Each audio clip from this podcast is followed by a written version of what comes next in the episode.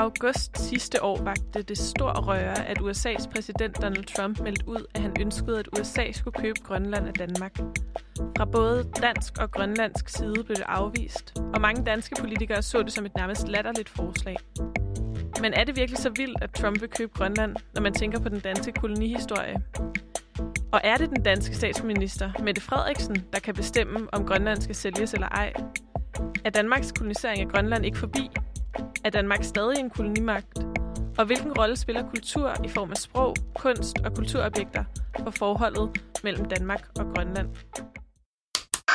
De kalder det et hovedværk, både i dit eget forfatterskab og i dansk litteratur. Dem, der inspirerer mig, dem jeg tænker sammen med, dem jeg laver politik og litteratur med. So what I'm going to do is just sit here and eat my book while you guys carry on. Så fortælle om nogle af de her skæbner, så man kan mærke det. Hmm. Så det ikke er for sjovt. Jeg har sgu mere øh, autoritet end min forlagsdirektør og samtlige tosser på DR. Velkommen til Boblen. Mit navn er Veronika, og i det her program der undersøger jeg den rolle, litteratur og kunst spiller i samfundet, og hvordan det påvirker vores selvopfattelse, vores idéer og vores drømme. Og i dag der har jeg til at hjælpe mig to litterater med, Perningvar Boasen og Sofie Rikkendorf Andersen. Velkommen til jer. Tak. Tak. Øhm, inden vi går sådan helt ned i dagens emne, så tænkte jeg, at øh, jeg vil høre jer, fordi vi skal snakke om forholdet mellem Danmark og Grønland. Øhm, og øhm, Sofie, du er jo vokset op i Danmark, og jeg tænkte på, hvor meget du havde om, øh, om Grønland i løbet af din skoletid. Øh, jeg har haft en lille smule om Grønland. Jeg tror, i løbet af min folkeskoletid har jeg måske to gange haft nogle forløb om det. Det ene gang var sådan noget, hvor man var helt lille og bare lærte noget om, hvad for nogle dyr, der lever, hvad for noget natur, der er i sådan noget naturteknik-agtigt. Og så i dansk læste vi noget litteratur for Grønland på et eller andet tidspunkt, men ellers ikke. Så ikke sådan vildt meget? Nej. Nej. Og Banina, du er jo opvokset i Grønland, så, og hvor meget har I så, eller har du så i din skoletid haft om Danmark til gengæld? Jamen, man skal tænke på, at hele undervisningen, både i folkeskolen og i gymnasiet, det foregår på dansk, og undervisningsmaterialerne er på dansk. Um, og ud fra det kan jeg så sige, at uh, nærmest alt, hvad jeg har i skolen, det handler om Grønland, eller på en eller anden måde er, kommer fra Danmark af. Ja, så det handler meget om Danmark. Ja. Ja. Øhm, I forhold til min egen skoletid, så er det selvfølgelig ikke alt, jeg sådan kan huske. Øhm, det, jeg sådan, det eneste, jeg sådan lige kan komme på, jeg har haft om, øh, jeg er også opvokset i Danmark, øh, det eneste, jeg lige kan komme på, jeg har haft om i forhold til forholdet mellem Danmark og Grønland, det er i gymnasiet, øh, fordi jeg har gået på Christianshavns Gymnasium, øh, og der er øh, Christianshavns Torv, hvor der blandt andet står øh, nogle blokke med øh, grønlandsk granit, som blev sat op, mens jeg gik, øh, gik på gymnasiet. Øh, jeg kan huske, at vi havde et forløb i den forbindelse, men det er faktisk det eneste, jeg sådan lige umiddelbart kan komme på. Det kan godt være, der har været været lidt mere, jeg har glemt. Så, og det er jo sådan en ret vild forskydning i forhold til, øh, hvis man så har gået i skole i Grønland og ligefrem øh, har undervisningen på, øh, på dansk, på et andet sprog end ens modersmål. Øhm, og i det her program, der skal vi prøve at undersøge det her forhold mellem Grønland og Danmark, fordi en af årsagerne til, at det er sådan, handler jo om, at Danmark har øh, i, i mange hundrede år haft koloniseret øh, Grønland, øh, og vi skal lidt ind på, hvad hvordan den historie har udviklet sig. Men så skal vi også prøve at snakke om øh, situationen i dag, fordi at vi jo havde øh, her sidste år, så kom det frem, at Donald Trump, USA's præsident, øh, han gerne ville, øh, ville købe Grønland af Danmark, og vi skal prøve at snakke lidt om, hvorfor det var, at det især var Mette Frederiksens afvisning af det her forslag, som blev central, hvorfor det var den danske statsminister, øh, som på en måde fyldte i, i svaret til, til Trump, øh, og ikke det, det grønlandske folk. Øhm, og så skal vi også prøve at snakke lidt om, hvordan, at det, hvordan Danmarks kolonisering af Grønland stadig sætter spor både i den danske og den grønlandske selvforståelse og kultur, selvom at kolonitiden den sådan officielt er overstået, eller bliver opfattet som, som overstået, overstået. Og så skal vi snakke om, hvilken rolle kunst, kultur og sprog spiller og har spillet i forholdet mellem Danmark og Grønland. Og til at hjælpe os med at undersøge det, der har I, øh, Sofie og Bernina, I har øh, interviewet og nu skal jeg lige gøre mig umage, og jeg undskylder for min udtale, men øh, hvad hedder det? Vi har interviewet Josef Darak Petrusen, der er en grønlandsk øh, rapper og kunstner, øh, og vi skal lige høre ham præsentere sig selv her. Øh, jeg hedder Josef Darak Petrusen. Øh, jeg bor i Grønland. Jeg er rapper og kunstner, og jeg laver masser af forskellige ting. Og øh, så, skal, så har vi også snakket med øh, Lars Jensen, som er lektor på RUK, og han skal prøve at hjælpe os med øh, at forstå, hvordan den sådan, dominerende danske fortælling om forholdet mellem Danmark og Grønland, øh, den er. Og øh, Lars han præsenterer også lige sig selv her. Jamen, jeg hedder Lars Jensen. Jeg arbejder ude på Kultur- og Sprogmødestudie, som er et fag ude på Roskilde Universitet selvfølgelig. Og, øh, og jeg har arbejdet med ikke så meget Grønland som, som relationen Danmark-Grønland. Man kan også sige relationen Grønland-Danmark. Det er faktisk to forskellige ting, og det har jeg gjort de sidste øh, faktisk 15 år. Så det er ikke fordi, jeg er sådan en specialist, fordi jeg arbejder med mange andre ting. Men, men jeg har haft en, en, en sådan, man kan sige, en, en simrende interesse for de her spørgsmål, som jeg også til dels har skrevet om i publikationer osv. Ja, øh, så i det her program, der spørger vi om koloniforholdet mellem Danmark og Grønland. Det virkelig er forbi, når det stadig er den danske statsminister, der svarer på de udenrigspolitiske henvendelser vedrørende Grønland. Og vi undersøger, hvilken rolle kunst, kultur og sprog spiller for både fastholdelsen af og oprøret mod fordomme og undertrykkelse.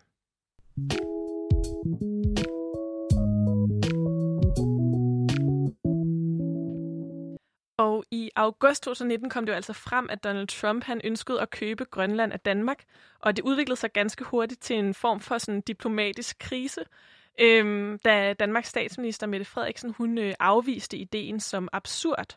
Og jeg har lige prøvet at høre et, øh, fundet et klip, som jeg synes, vi skal høre her. A surprise. That's what the Danish royal house is calling US President Donald Trump's abrupt cancellation of a state visit in two weeks' time. It came after Mr. Trump floated the prospect of the US buying the autonomous Danish territory of Greenland, an idea that Danish Prime Minister Mette Frederiksen said was absurd. Ja, Mette Frederiksen kaldte ideen øh, absurd, og, øh, og Donald Trump aflyste simpelthen et øh, statsbesøg øh, til Danmark øh, på baggrund af den her øh, situation. Øh, er det noget, I kan... Eller hvordan tænkte I, øh, da I, øh, da I hørte den her nyhed, øh, Sofie og Baningua?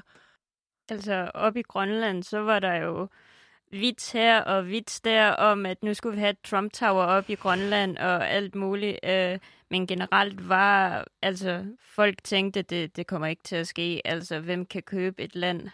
Det synes jeg også var meget det, man mødte sådan på Facebook og sådan i den almindelige samtale om det her, da det skete. Ikke? Den, hele den der joke med sådan, at altså, der var så mange memes og sådan noget, der bare lavede grin med at, at tro, at man kan købe et land på den her måde.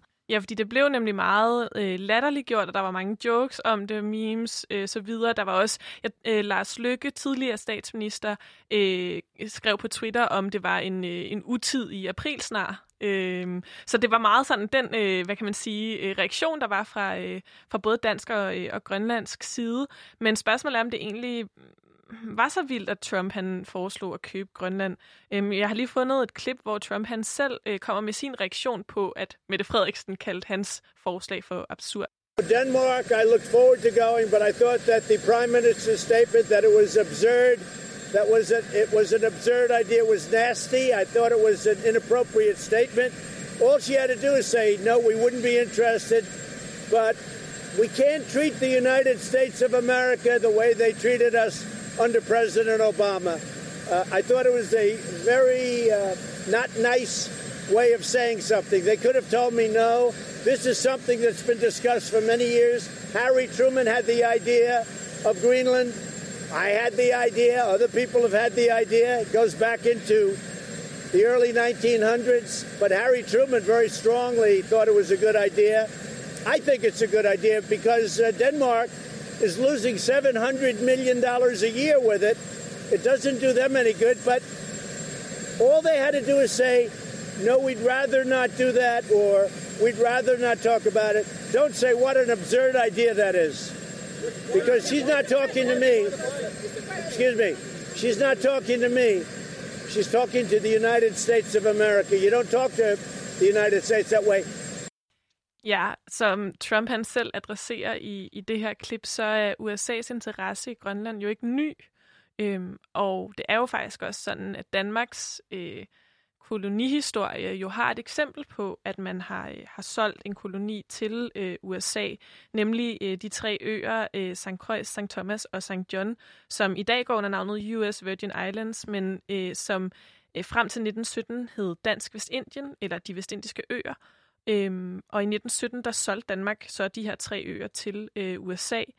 Øhm, så det er jo ikke, fordi det er sådan en helt ny ting, og selvfølgelig er vi ikke i 1917 længere, men, øhm, men det, som Trump selv adresserer, er jo, at det er en idé, der har, øh, har ligget øh, fra USA's side øh, i mange år, og han nævner selv Harry Truman, øh, men også, at det har, har været en, endnu tidligere end det. Hvad tænker I om det her klip, øh, Sofie og Banina?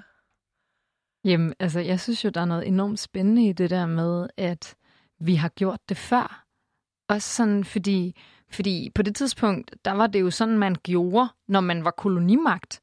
Øhm, og, og det der med, at, at kalde det absurd, som Mette Frederiksen gjorde, det var også min automatreaktion, da jeg hørte det. Det var også sådan, det kan vi da ikke. Grønland er der, det bestemmer de der selv, eller sådan. Men, men når man tænker over det, så er det måske faktisk ikke så absurd, som det egentlig lyder, fordi vi var jo og er måske på sin vis stadigvæk øh, kolonimagt på en eller anden måde, magt over Grønland. Ja, det er jo helt vildt. Altså, man tænker jo, det kan han jo ikke foreslå, men når man kender Trumps baghistorie, altså hans liv, så køber han jo fra alt, og han køber, hvad han ja. vil have. Så man kan jo godt se hans logik, og det som Sofie også siger, det er den forrige logik, der har været igennem historien. Så Ja, og øhm, noget, der hører med til, til historien om de her øer, øh, de tre øer, der blev solgt, det var jo også, at, øhm, at Danmark jo, jo bare ville på en eller anden måde af med øerne, for det var blevet en dårlig forretning. Man kunne ikke, øh, man kunne ikke på samme måde tjene, øh, blandt andet fordi, at, øh, at, øh, hvad hedder det, at slaveri var blevet forbudt efter, at, øh, at folk havde gjort oprør i kolonierne. Øhm, og, øh, og efter det, der var der 10 år, hvor man ikke havde statsborgerskab i de her øer, hverken i Danmark eller USA. Så der har man jo bare fra dansk side vil øh, af med øerne. Øh, og det er jo det, noget af det, Trump prøver at komme ind på i det her klip, også det her med, at det ikke er rentabelt for Danmark. Men spørgsmålet er, om det er det, øh, og om ikke der er den her sådan idé om, at det skal være rentabelt for Danmark at have Grønland, om det ikke også er sådan lidt udtryk for, at der er nogle nogle øh, tråde fra historien, som stadig gælder omkring øh, koloniforholdet. Øhm, og for at forstå det her forslag og vi vil gerne prøve at gå lidt mere ind i forholdet mellem Danmark og Grønland i dag i forlængelse af det her forslag, så er vi nødt til lige at få styr på sådan nogle lidt nogle centrale punkter i historien om Danmarks kolonisering af Grønland. Fordi som vi også lige hørte, så er der et kæmpe vidensskæld, som gør, at man øh, i, i Danmark ikke lærer særlig meget øh, om Grønland og, og historien mellem Danmark og Grønland, mens man i, i Grønland primært lærer det fra et dansk perspektiv, fordi for eksempel skolematerialet øh, er, øh, er på dansk. Øhm, så øh, derfor så har du, Bernino, lovet, at du vil prøve at lave en sådan nedslags gennemgang med de vigtigste sådan, øh, dele af historien af Danmark og, og Grønlands øh, historie af Danmarks kolonisering. Vil du prøve ja. at hjælpe ja. os igennem det? Det er en kæmpe opgave på meget kort tid, ja. men øh, jeg synes, ja. det er sejt, du gør det. Ja, Jamen, jeg vil prøve at tage de vigtigste punkter. øh, vi kan jo starte øh, tilbage, da Danmark kom op og lagde ligesom deres flag på Grønland. Det var jo i 1721, da Hans Ede kom, øh, den dansk-norske missionær. Øh, og der blev han i 15 år, hvor han prøvede at omvende de lokale inuitter øh, til at blive kristne og at adoptere de vestlige normer. Og det, hans ede, det er jo øh, ham, som der også lige har været en del debat om i forhold til øh, statuedebat, fordi at, øh, at der blandt andet er blevet lavet en aktion mod den statue, der står øh, af hans ede i Nuuk øh, ja. i dag. Øh, så nogen har måske hørt hans navn her for nylig. Ja, det er nemlig ham, som har fået rød maling på ham. Øhm, og grunden til, at der er så meget dårligt om, om ham lige nu, øh, det er jo fordi, at øh, han har været meget hård for, over for de her inuitter, for at de skulle blive kristne. Um, og det er der en masse diskussioner om, men det går vi ikke lige ind på lige nu, fordi det, det er rigtig meget. Um, men jeg vil så sige videre i Grønlands historie, så i 1776, um, så fik Danmark monopol på handel i Grønland. Uh, og det var meget lukrativt, fordi der var valspæk, som brugtes til lys i Europa, så man kunne ligesom lave ting i mørke. Så det er det her sådan klassiske øh, kolonimagtsperspektiv, hvor man sådan øh, koloniserer med henblik på at kunne tjene penge på, øh, på at overtage magten i, i andre... Ja, så kunne vi sælge ting videre fra Grønland. Ja, ja. Øhm, og så springer vi helt frem til en verdenskrig, øh, fordi alt det, der ellers skete, det var jo bare, øh, ja, alt det, der var handel. Øh, da 2. verdenskrig kom, og Danmark øh, blev besat af Tyskland, øh, Øh, så var dansk ambassadør i USA, han, han bad USA om at overtage Grønland, imens Danmark var øh, besat, fordi Grønland de havde nogle ting, øh, både militære og andre ting, som skulle tages vare om, som de ikke selv kunne. Øh, så som hvis der lige pludselig skulle komme en russisk invasion, det kunne Grønland jo ikke lige tage sig af. Øhm, og USA's øh, tilstedeværelse begyndte i 1946 øh, op i Nordgrønland, hvor de lavede en værstation. Øh, vejret var jo en stor øh, fordel i forhold til, hvis man skulle invadere et nyt land og vide, hvornår man helst skulle gøre det, så man ikke kom i regnvejr, eller at man skulle komme i regnvejr. Mm. Øhm. Så det er faktisk ret tidligt, altså det her med øh, den her idé om, at det er en helt absurd idé, øh, når Trump øh, foreslår at købe Grønland. Der skal man så have det her med, at, at der faktisk har været amerikansk stedværelse helt tilbage fra 40'erne. Ja. I, ja, og så i 51, altså efter krigen, øh, så kom der en aftale om, at USA skulle have forsvarsområder op i Grønland. Øhm, og det var så efter, Danmark troede jo ellers, at US, USA bare ville øh, tage væk fra Grønland lige så snart det her med krigen var overstået. Øh, men USA havde ligesom set nogle gode muligheder i Grønland. Øh, så USA ville gerne lave Thulebasen, som skulle være et radarvarslingsstation, øh, hvor de så kunne opfange øh, missiler øh, der muligvis kom over fra Rusland og så over mod USA. Det var jo øh, ved at blive øh, atomkapløb og kold krig, øh, så de var jo meget opsat på at få en strategisk position, som kunne give dem nogle fordele. Mm. Og som i virkeligheden også er det, som Trump i dag også refererer til, ikke? At, det, ja. at det er et sted, der kan give mening for USA at være ja. strategiske årsager. Øhm, og så i forhold til Grønland, så kom FN ud og sagde efter 2. verdenskrig, at man ikke måtte have kolonier. Øhm, og så bad de om, at øh, lande med kolonier skulle gøre kolonierne selvstændige. Øhm, men efter at grønlænderne havde set øh, USA's livsstil og øhm, allerede havde haft en del at gøre med Danmark, så ville de gerne moderniseres. Og de mente, grønlænderne mente, at det kunne gøres ved at blive en del af Danmark. Øhm, så der var ligesom øh, ja, en enighed mellem Grønland og Danmark, at så skulle Grønland blive en del af Danmark. Men øh, så kom det så, at øh, da der skulle laves reformer for at modernisere Grønland, så havde grønlænderne en masse forslag, men de blev ligesom ignoreret, og Danmark tog bare over og lavede de reformer, de gerne ville, og det var så både uddannelsesmæssigt og økonomi.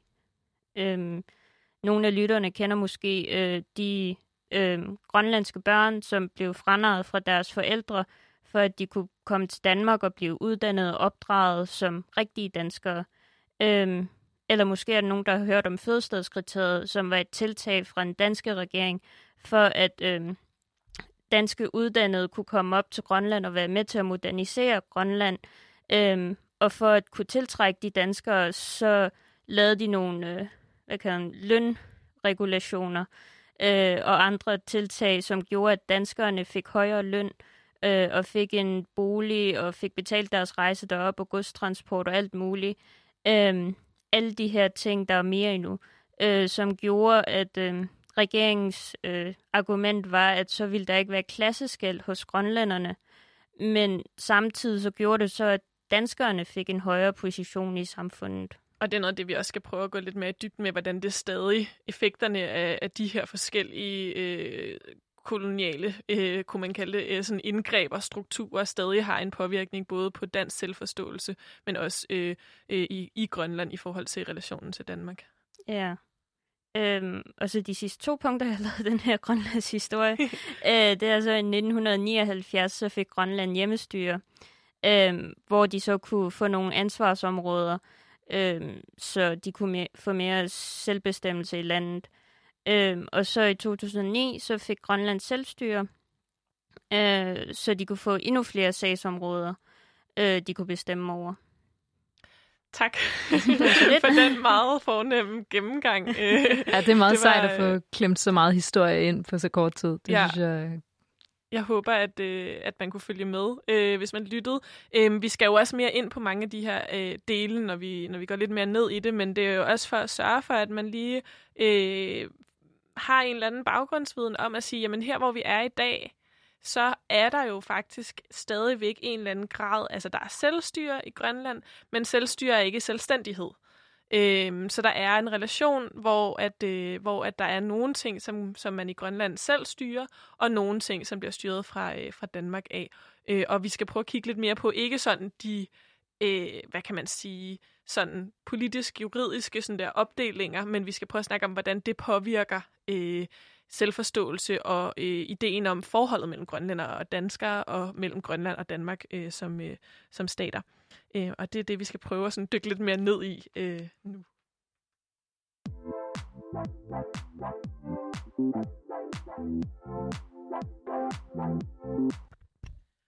Du lytter til Boblen, hvor jeg, Veronika, sammen med de to litterater, Paninua og Sofie, undersøger, hvorfor det var Mette Frederiksen, der øh, skulle svare på, om USA kunne købe Grønland, øh, og hvordan Danmarks kolonisering stadig påvirker forholdet mellem Grønland og øh, Danmark. Og nu har vi lige hørt om øh, nogle vigtige øh, pointer eller dele af historien om Danmarks kolonisering af Grønland. Vi har øh, talt om, om det overhovedet var så vild en idé, Trump fik, da han i august 2019 sagde, at USA ville købe Grønland. Vi har hørt om, hvordan at Danmarks kolonisering af Grønland har udviklet sig gennem historien fra hans edes missionering øh, til i dag, hvor der er selvstyre. Men på trods af selvstyre, så var det altså Mette Frederiksen, den danske statsminister, der, hvad kan man sige, sidste ende afviste Trumps forslag. Selvom hun måske selv sagde, at det var noget, som, som Grønland selv skulle bestemme, så øh, var det ligesom hende og Trump, der sådan på en eller anden måde blev sat op som i debat med hinanden øh, i, øh, i mediedækningen af det og i, i den politiske debat omkring det. Og spørgsmålet er, om den danske kolonisering af Grønland den ikke stadig præger relationen øh, mellem Danmark og Grønland.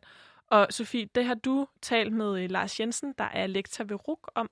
Ja, øh, Lars er, er lektor i postkolonialisme, Øh, og øh, vi talte sådan om Grønland og Danmark sådan, i relation til hinanden, og også meget sådan som fra et, et dansk synspunkt, men hvad der kan være af, af blinde punkter i den danske befolkning, eller sådan i forhold til den her relation. Øh, og Lars lagde meget vægt på, at den her, øh, at danskerne bare ved for lidt om relationen til, til Grønland. At, at i Grønland ved man enormt meget om altså mange af de her nedslagspunkter, som Barney også lige fortalte om, altså alle de her forskellige sådan, tidspunkter, hvor at, at Danmark og Grønland har været i kontakt med hinanden, er der meget mere viden om i Grønland, end der er i Danmark helt generelt. Øhm. Så vi skal prøve at via Lars øh, finde ud af, hvordan, sådan, øh, hvordan der er sådan nogle, nogle blinde punkter i den danske idé om, hvad ja, forholdet ja. er mellem Danmark og Grønland. Præcis, lige præcis. Der er sådan nogle... Øh, Ja, der er sådan nogle sådan lidt øh, fortrængninger eller tavshed et par steder, som, øh, som vi har prøvet at undersøge ved at tale med Lars Jensen. Øhm, Spændende. Ja, og øh, først og fremmest så talte han rigtig meget om det, han kaldte et uskyldighedsnarrativ i Danmark.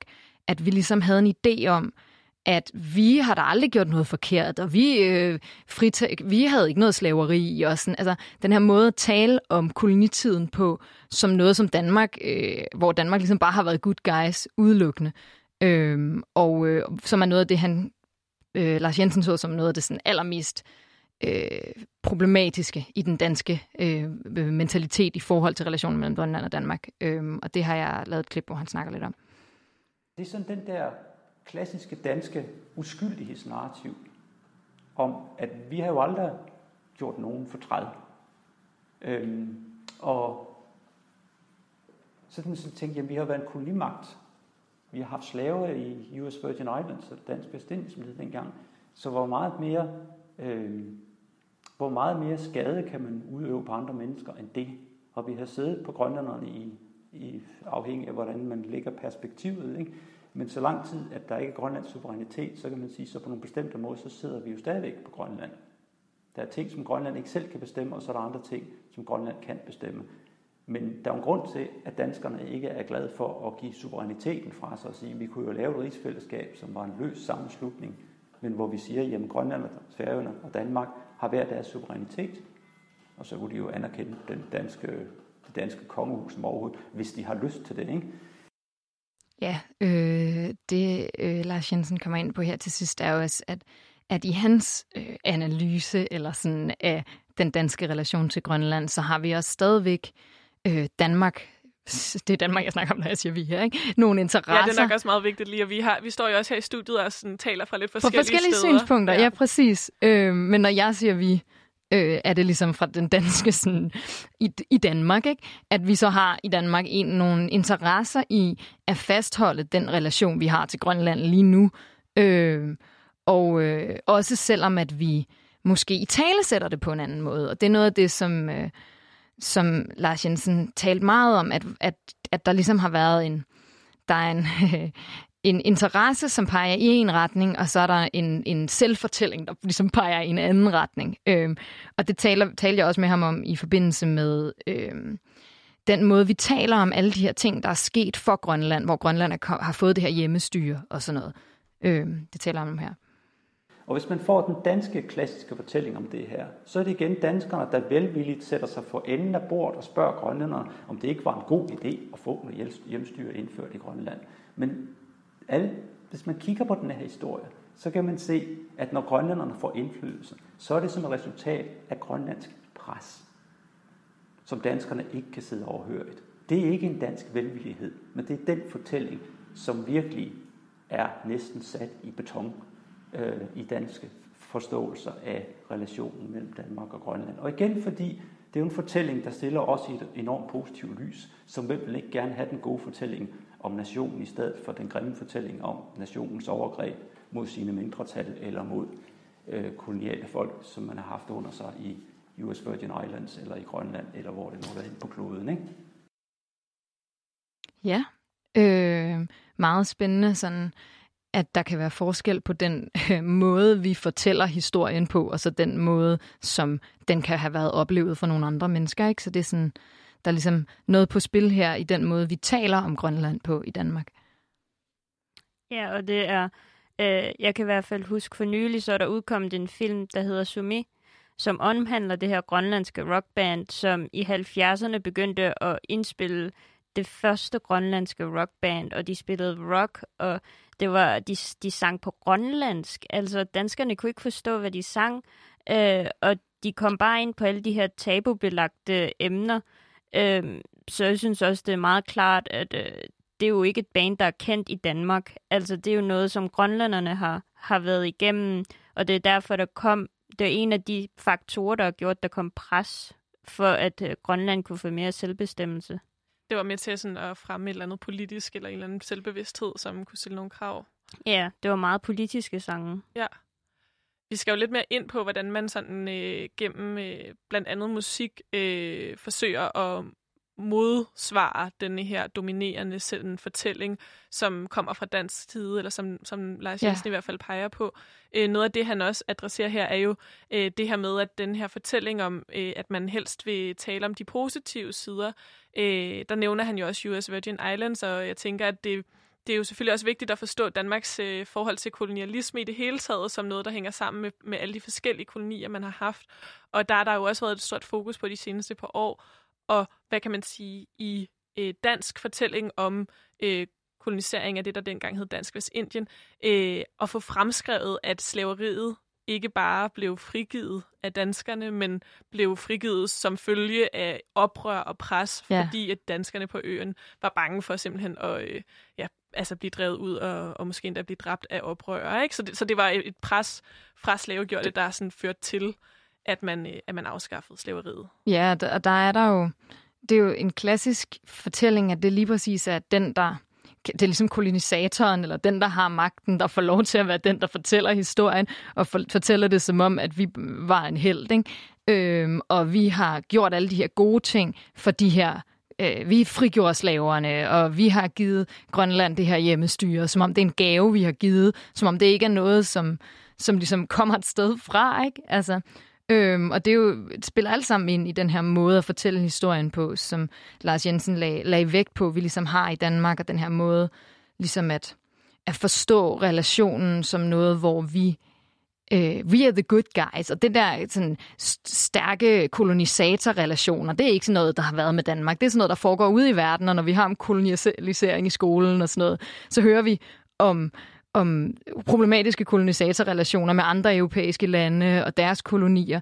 Men når vi hører om Grønland, eller da jeg, i hvert fald da jeg gik i folkeskole, så var det sådan noget med, ej, den her natur og de her dyr og sådan noget, i stedet for. Ja, det er, det er meget ofte også, når vi har noget om Grønland i, i den grønlandske skole, så er det meget sådan, øhm, et meget lyserødt billede, vi får, Øhm, sådan, så kom danskerne og hjalp os, sådan, så vi kunne være det, vi er i dag, som er rigtig godt, for nu er vi uddannet og har sygehuse og alt det her. Ja, det er det, som vi også skal, altså, skal prøve at gå lidt mere ind i det her med, hvordan at det jo er en aktuel ting, og det er stadig sådan her, øh, hvad kan man sige, altså øh, det er stadig øh, sådan, at der er de her relationer i øh, skoletiden for eksempel, øh, med øh, for eksempel sproget, at, øh, at der bliver undervist på dansk. Hvis jeg prøver at undersøge lidt mere sådan, hvad, øh, hvad det er for en sådan nutidig selvfortælling, så det er ikke kun, det er ikke kun sådan omkring fortiden, men det her øh, med Trumps øh, ønske om at købe øh, købe Grønland, øh, viser meget sådan, øh, tydeligt, at der stadig er en eller anden sådan øh, effekt af de her fortællinger, som Lars Jensen i hvert fald peger på, at, at det fylder også i den ja. debat, der er om den sag. Og det, var, altså, det er jo også mange af de samme ting, der er på spil. Øh, noget af det, Lars Jensen lagde vægt på, det var, at Danmark ligesom igen og igen øh, har insisteret, eller har ligesom været dem, der øh, dem, der fik lov at fortælle, hvad det var for en relation, vi havde til Grønland. Dem, der øh, satte ord på, hvad relationen var. Og så har det nogle gange ændret sig lidt efter på godt befindende. Så sådan, øh, at... Øh, at, at, at når, det, når Trump prøver at tilbyde at købe Grønland, så er det sådan noget, åh, det, det er da ikke noget, vi bestemmer. Men øh, så nævnte Lars Jensen øh, de her, øh, øh, at der efter sine øh, var noget med CIA, der ville flyve nogle fanger øh, og land og mellemlande i Grønland og havde spurgt Øh, Øh, øh, efter sin havde de spurgt den danske regering om lov, men uden at informere de, øh, de grønlandske myndigheder. Og så var det lige pludselig okay for Danmark at tage beslutninger på Grønlands vegne der i nullerne i den her situation, men i den anden situation med Trump, der er det overhovedet ikke okay. Og det er ligesom noget, som Danmark har magten til at bestemme. Det taler han lidt om her. Problemet i magtrelationen, det er, ja, vi har en aftale om, at vi aftaler ting mellem Danmark og Grønland, når det handler om grønlandske interesser. Men det er jo op til en, altid op til den danske siddende minister at afgøre, hvornår han synes, det er tilfældet og ikke er tilfældet.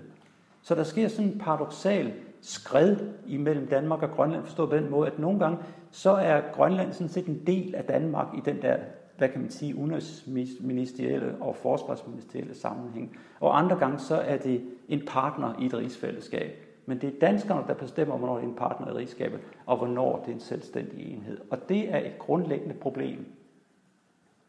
Fordi forholdet mellem Danmark og Grønland er en magtrelation. Og det siger jeg ikke, fordi at det er nogen sådan særlig ondsinde, der er på spil mellem Danmark og Grønland. Det er sådan set sådan, at stater og nationer fungerer. De er magtrelationer, som indgår med andre nationer og stater i et magtspil. Det er sådan, det fungerer. Ja, det var meget sådan, det lød meget voldsomt, sådan, det er sådan, det fungerer, det er et magtspil alt sammen. Men øh, der er jo noget om det, det der med at have magten til at være dem, der bestemmer om, hvorvidt at, at Danmark er overordnet Grønland eller ej i forskellige situationer, alt efter hvad der lige passer sådan udenrigspolitisk, er jo en, et privilegie, som, det, som Danmark ligesom har nyt godt af i forhold til Grønland. Øhm, og det har jo aldrig været Grønland, der fik lov ligesom at, at vælge, hvad relationen ligesom var.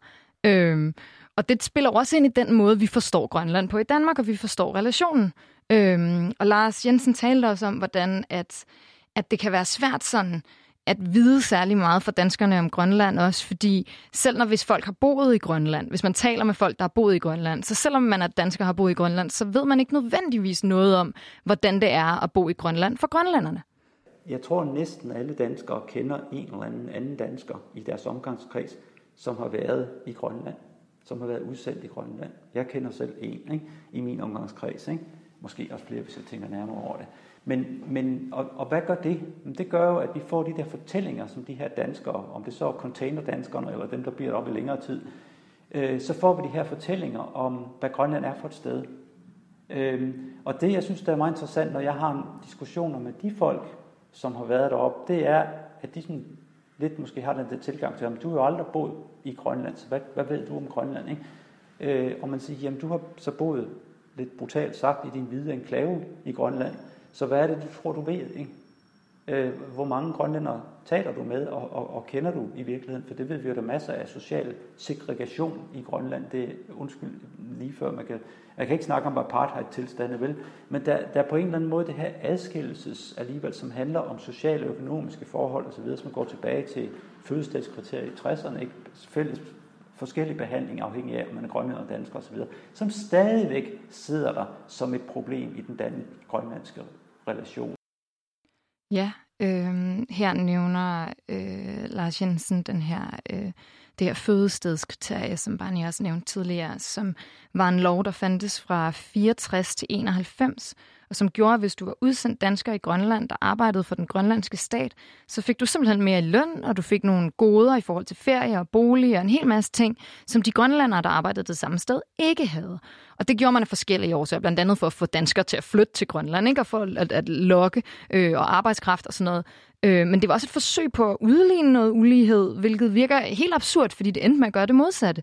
Altså, der blev ligesom en, en åbenlys sådan en, øh, ja, sådan en, en, en hierarkering, ikke? At, at hvis man var dansker i Grønland, så havde man bare større hus, flere penge, fik bedre løn, mulighed for mere ferie. Og hvordan var det nu? Det var ret sent, at det her øh, fødselskriterie det stoppede.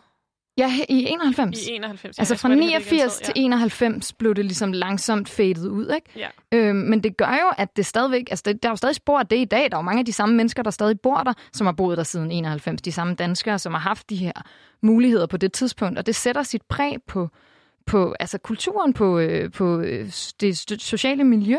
Øhm, hans... Og det bærer måske også præg, altså det påvirker måske også, altså det er jo det, som vi skal prøve altså at snakke videre om, det her med sådan, øh, den her sådan tilgang om, at man ligesom, øh, øh, at der er en forskel, ikke? og der er nogen, der på en eller anden måde er mere øh, udviklet, eller har mere øh, ret til, eller har, har brug for at blive lokket med nogle goder, som andre ikke har. Altså, ja, så det er jo ja, ja. også et vigtigt, altså det her fødselsdagskriterie er for mig i hvert fald noget, som det er noget, som jeg ikke har kendt til før for ret nylig. Det er dig, Banua, der har lært mig, sådan, ja. at det har, har eksisteret, og, og det er jo en kæmpe del af øh, forholdet mellem Danmark og Grønland, at man har haft det her, fordi det er det, der har gjort det lukrativt for danskere at tage frem og tilbage mellem Grønland, for eksempel, som øh, altså i forskellige jobpositioner, ikke?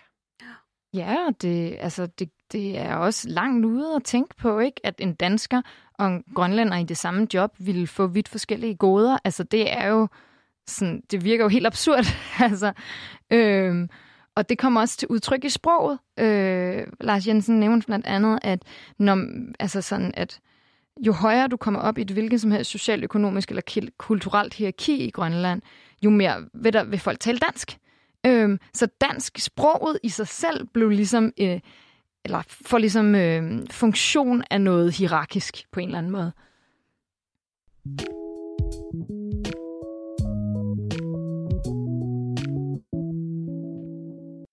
Du lytter til Boblen, hvor jeg, Veronika, sammen med de to litterater, Sofie og Baninua, undersøger forholdet mellem Danmark og Grønland, og hvorfor det var Mette Frederiksen, der øh, blev spurgt, om, øh, om Trump måtte købe øh, Grønland, da han i 2019 øh, meldte ud, at det ønskede USA.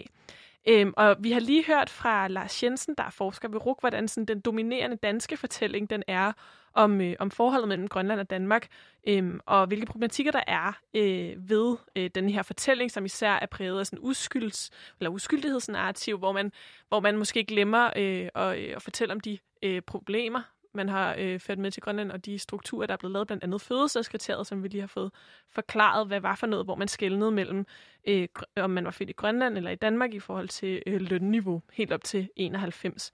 Men spørgsmålet er, hvordan den her dominerende fortælling, den så påvirker synet på forholdet mellem øh, Danmark og Grønland i Grønland, og hvordan den dominerende fortælling, den også kan blive udfordret.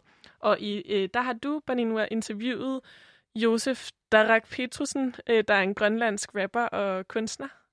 Ja, øh, Josef Darak ja. har, er rapper øh, i Grønland, er født og opvokset i Grønland. Øh, og jeg spurgte ham lidt ind til sådan mere det grønlandske perspektiv på alt det her, vi snakker om nu. Øhm, og der ville jeg høre, hvordan hans forhold, hvordan han synes forholdet mellem Grønland og Danmark var. Øh, og det kan vi høre her. I min mening så er der ikke så meget fællesskab i rigsfællesskabet. Fordi vi, vi kender Danmark. Vi har lært det i skolen. Øh, H.C. Andersen, hans eget øh, kongefamilien og det hele. Og jeg kan snakke dansk. Men på den anden side, ligesom i Danmark, de ved, de ved næsten ikke en skid om os. Der er meget uvidenhed der. Det er derfor, der er så mange, måske, der er så mange stereotyper om grønlændere. Fordi de ser kun én side, og det er den grønlænder, som er i gaden.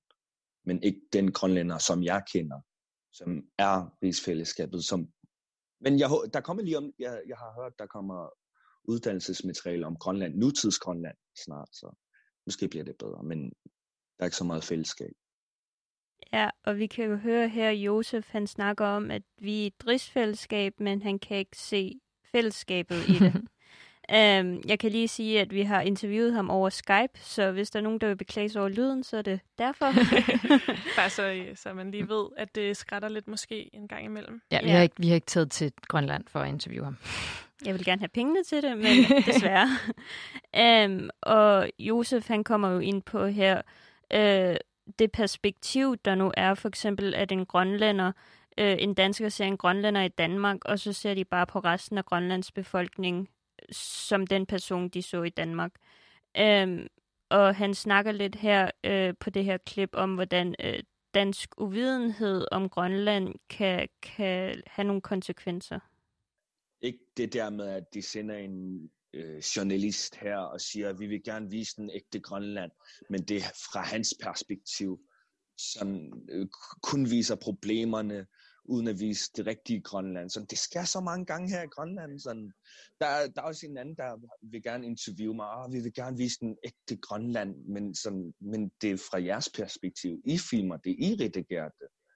Så det er ikke fra vores, og vi har masser af filmfolk og journalister, der kan gøre det her muligheder, sådan, ja, ikke kun vist øh, samfundsproblemer med alkoholproblemer, selvmordsproblemer, hvor, de, den, hvor det bliver kun den eneste vinkel, hvor Danmark lærer det af. Så, bliver det, så, så falder det hele mod de unge, som tager til efterskole i Danmark, eller tager en uddannelse i Danmark. Det bliver drillet, det bliver mobbet, det bliver diskrimineret på grund af, ah, de, fordi uvidenheden, de har, Ja, som man kan høre her, så, så siger øh, Josef Dachrak, at der er et manglende perspektiv.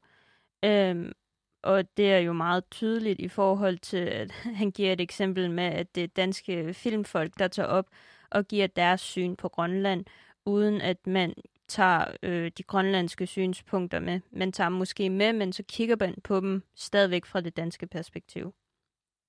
Ja, det er jo sådan en man kan sige, det er måske også en del af, sådan, hvorfor det er svært at få brudt med den her øh, dominerende danske øh, selvfortælling, som jo også kommer til at influere, når vi står her ja, og snakker, ja. og Sofie og jeg har jo øh, som begge to er vokset op i Danmark som, som danskere, en, en stor, sådan, er også formet af ikke at være blevet undervist i forholdet, og kun at have lært det de seneste øh, par år, og hele tiden bliver øh, overrasket. Og det er jo sådan en kæmpe, sådan, øh, hvad kan man sige, skæld, når man skal prøve at begynde at snakke med hinanden om øh, konsekvenserne ved Danmarks kolonisering, at der at øh, dem, som egentlig øh, er vokset op i, hvad kan man sige, øh, kolonimagten, øh, ved faktisk ikke noget øh, om øh, konsekvenserne af det. Og det er jo sådan en ja, kæmpe ja, begrænsning ja, ja. for samtalen. Ja, og det vil jo være øv. Altså sådan, jeg vil jo helt vildt gerne bare lade, lade Josef Dadak tale for sig selv, eller sådan, ikke? At det ikke skal være sådan, at vi kommer og lægger et eller andet kolonisatoragtigt ned over ham. ja, men jeg synes, han kommer ret godt ind på tingene, og øh, han, han giver sin stemme til kende, og, øhm, og man kan også høre her, at øhm, selvom han mener, at øh, der er nogle koloniale strukturer, så mener han jo også, at man kan komme ud over det. Øhm, og her er der et klip om, hvordan øh, han mener, dansk det er et meget stort aspekt af det grønlandske samfund. Mentalt så, har vi, så er vi stadigvæk, hvad skal man sige, koloniseret mentalt. Fordi selve ordet inuit, der er dobbeltbetydninger i ordet inuit. Inuk, det er sådan et menneske, men også etniciteten inuk, inuit, som vi ikke ved selv her i Grønland. Som mange ikke ved. Så i min mening, så er det også meget Stockholm-syndromagtigt her i Grønland, hvis man skal sige det sådan, hvis I forstår, hvad jeg mener. Sådan, der er så meget, fordi vi, vi kender kun historien om den anden side, hvordan han sikkert kom, hvad han lavede. Men vi har ikke vores historie. Hvad, hvad skete der med grønlænderne, da de så skibene? Hvad, hvad sagde de? In, vi ved ingenting. vi ved kun den danske side, og det er mest vinderen, der skriver historien. Og her øh, snakker han om øh, for eksempel hans side, der kom. Øh, men nu vil jeg lige afspille et øh, klip, hvor han snakker lidt om sin egen erfaring om de her koloniale strukturer. Hvis jeg skulle starte sådan med at sige, for mig som barn, øh, jeg ønskede eller havde lyst til at være ligesom danskere. Fordi det var dem med det bedste arbejde, det bedste, det største hus, det, det liv, som sådan, jeg havde lyst til at have det der liv. Fordi vi havde ikke nogen forbilleder her i, i Grønland, som var grønlændere, da jeg var lille. Så tænker jeg også, det er også i mange unges tanker, at hvis jeg skal være noget, så er jeg nødt til at være ligesom dansker. Og det er også med, at der, hvis jeg skal videreuddanne mig her, så er jeg også nødt til at lære dansk. Ja, øhm, og her er det meget dejligt at høre den grønlandske stemme øh, i forhold til kolonisation. Og øh, Dachak, han øh, kom jo ud med sin første sang i 2016, som han kalder Dubilak. Og Dubilak betyder en amulet, som øh, man laver for at besejre sin fjende, øh, som regel dræbe den fjende.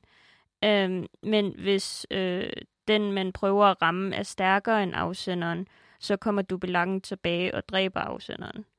Øh, det her lidt kontekst, øh, og her kan vi høre ham præsentere sin sang. Øh, I 2016, jeg udgav min første rap-single, som hed Dubilek. Sangen handler om forholdet imellem Grønland og Danmark, hvor jeg sagde min mening, og hvad jeg har set, og hvad jeg har hørt. I sangen var der også en lydklip af ham, der var bevidstløs i København, som, hvor ambulancen ringede og spurgte, om han var grønlænder eller dansker. Og det kom først 26 minutter efter, hvor han døde. Og så rappede jeg også om, at forskellige diskrimination, jeg har følt i Danmark, fordi jeg var grønlænder, og hvordan systemet her i Grønland, hvor vi selv bliver diskrimineret, selv i vores land. Og også den anden side, hvor jeg sagde, at vi skulle, vi skulle tage os sammen her. Det er jo en virkelig spændende sang, og en masse rigtig gode ting, han kommer ind på i sangen. Jeg kan lige sige, at øh, den unge grønlandske mand, han snakker om, det var i 2014, hvor der var en øh, livløs, hjemløs mand på Amagerbro Metro, øh, og der blev ringet efter en ambulance, øh, men hvor øh, der blev spurgt til, om han var grønlænder eller dansker og hvor ved øh, vidnerne følte, at øh, der var forskelsbehandling i forhold til, hvor øh, den hjemløse mand kom fra. Øh, den unge mand hed Daniel, og han døde få minutter før ambulancen ankom. Ja, den var de der 26 minutter om at ankomme, den her ambulance, hvilket virker som meget lang tid. Ja. Øh, men nu vil jeg lige øh, give et klip af selve sangen, som jeg føler er en virkelig god sang. Så hvis I vil høre resten, så skal I bare gå på YouTube. Her kommer den. Ibinyesaman katunad na lugaling at sayak sinanani katunad na lugun kalash lisu ti usayin naksinasuti dama tu tuwagu dinoriya sa kapu wasanuna ukas na lungikani yata ti usasin nasuni sunana kumuni sunana nunaku katunad sigin kunway kunguyusu takalale yan listo kokku naksu han Der ligger en meget beruset herre og sover midt på jorden. Ja, Øh, nej, han er dansk eller grønlænder, hvad man er sådan. Kasmino data tisuni sungi tutu da tisuni imari tutu bakasu tutu ni sitabu disigi sabu suli pigi sabu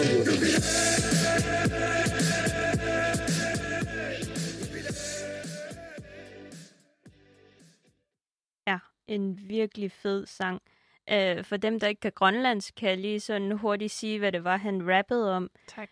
Um, ja, fedt. Det er jo en kæmpe begrænsning, når vi snakker om det her, så det er virkelig dejligt, at du vil oversætte lidt. Ja, men I kunne jo høre inden midt i, at der var et klip fra den her øhm, 112 opkald. Ja.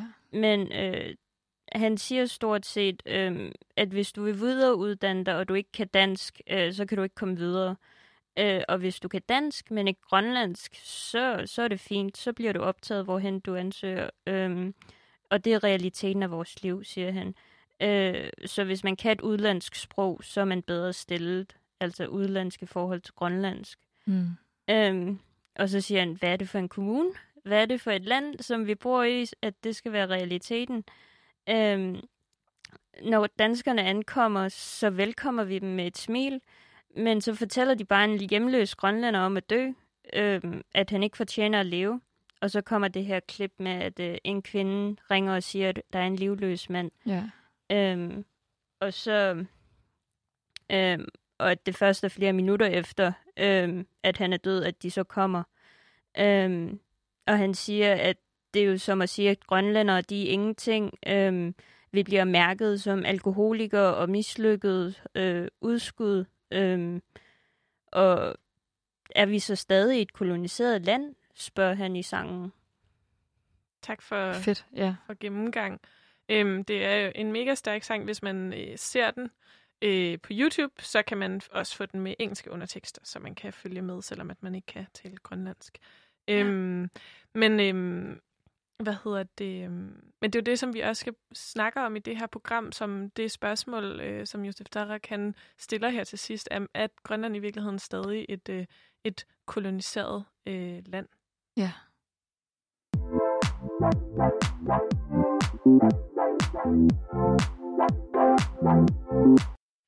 Og jeg kunne godt tænke mig, at vi sådan her i slutningen af programmet øh, måske kunne snakke sådan lidt mere, øh, samle lidt op på de tråde, vi har været igennem. Nu har vi, vi har hørt øh, sådan en øh, kort, øh, men meget præcis gennemgang af sådan centrale nedslagspunkter i, øh, i koloniseringen af Grønland, Danmarks kolonisering af Grønland og forholdet mellem, øh, mellem Danmark og Grønland fra øh, Hans Ede øh, i 1721 øh, kommer til Grønland og missionerer, og så til selvstyret, som, øh, som gælder i dag, øh, og som, øh, som trådte i kraft i 2009 efter en folkeafstemning i Grønland.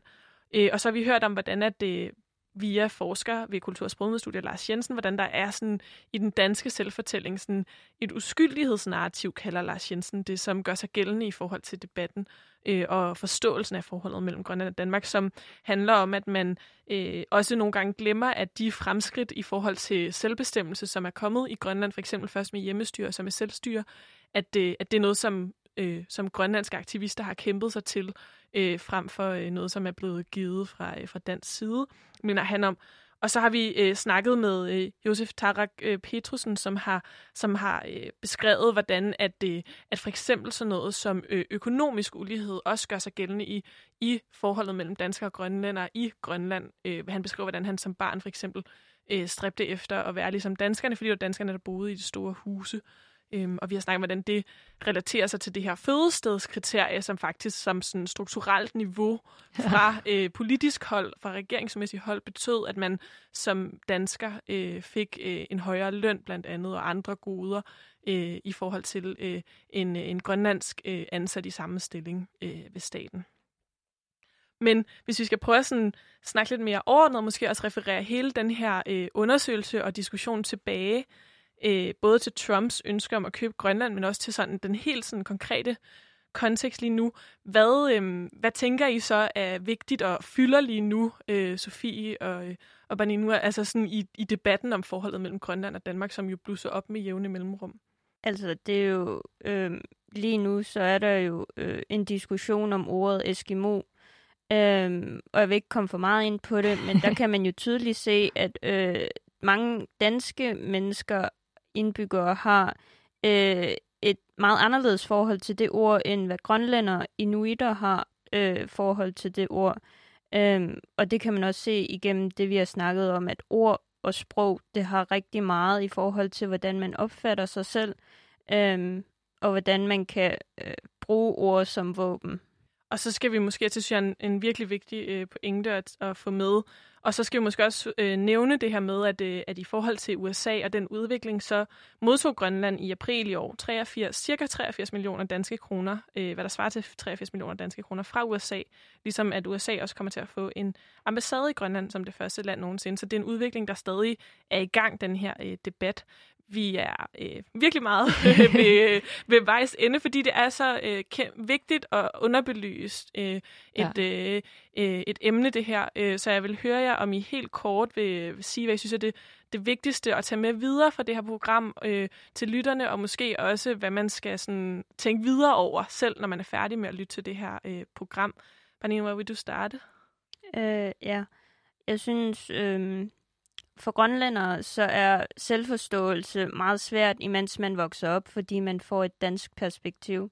Øhm, så jeg vil gerne have rigtig meget forståelse fra danskernes side i forhold til, hvorfor nogle grønlændere mener, de skulle have mere om Grønland i folkeskolen og andre øh, institutioner.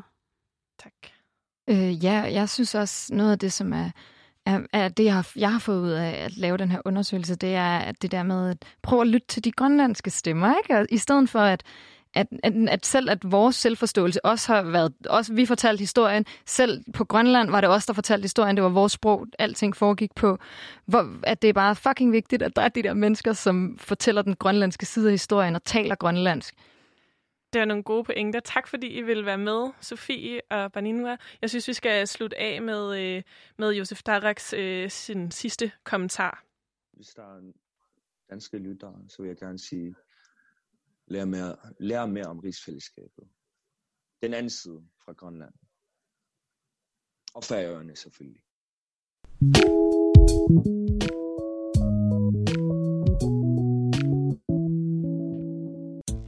Du lyttede til Boblen. Programmet er produceret af Danske Studerendes Fællesråd. Programmets værter var Vaninua Boasen, Sofia Rikkendorf Andersen og Veronika Arnsbøl Schulz. Programmets redaktør var Toge Daler, og programmet er tilrettelagt i samarbejde med Sara Bæk Mikkelsen, Kira Wernberg Torgård og Frederikke K. Lausten. Musikken er produceret af Esben Kjeldsen Krav, og vi spillede et klip fra BBC, CBS News og spillede sangen Dubilak af Tarak. Tak til Fællesskab for Kritiske Litterater og til Josef Darak Petersen og Lars Jensen. Og tak til jer, der lyttede med. Hvis du sidder tilbage med nogle spørgsmål til litteratur, kunst og kultur, eller hvis du har undret dig over noget, du har hørt forfattere, anmeldere eller andre eksperter snakke om i forhold til litteratur og kultur, så vil vi rigtig gerne høre fra dig, så vi kan lave et program om de spørgsmål, som du sidder med. Send dine spørgsmål ind til boblensnabelagradioloud.dk eller find Radio Loud på Facebook eller Instagram. Nu er det tid til nyheder.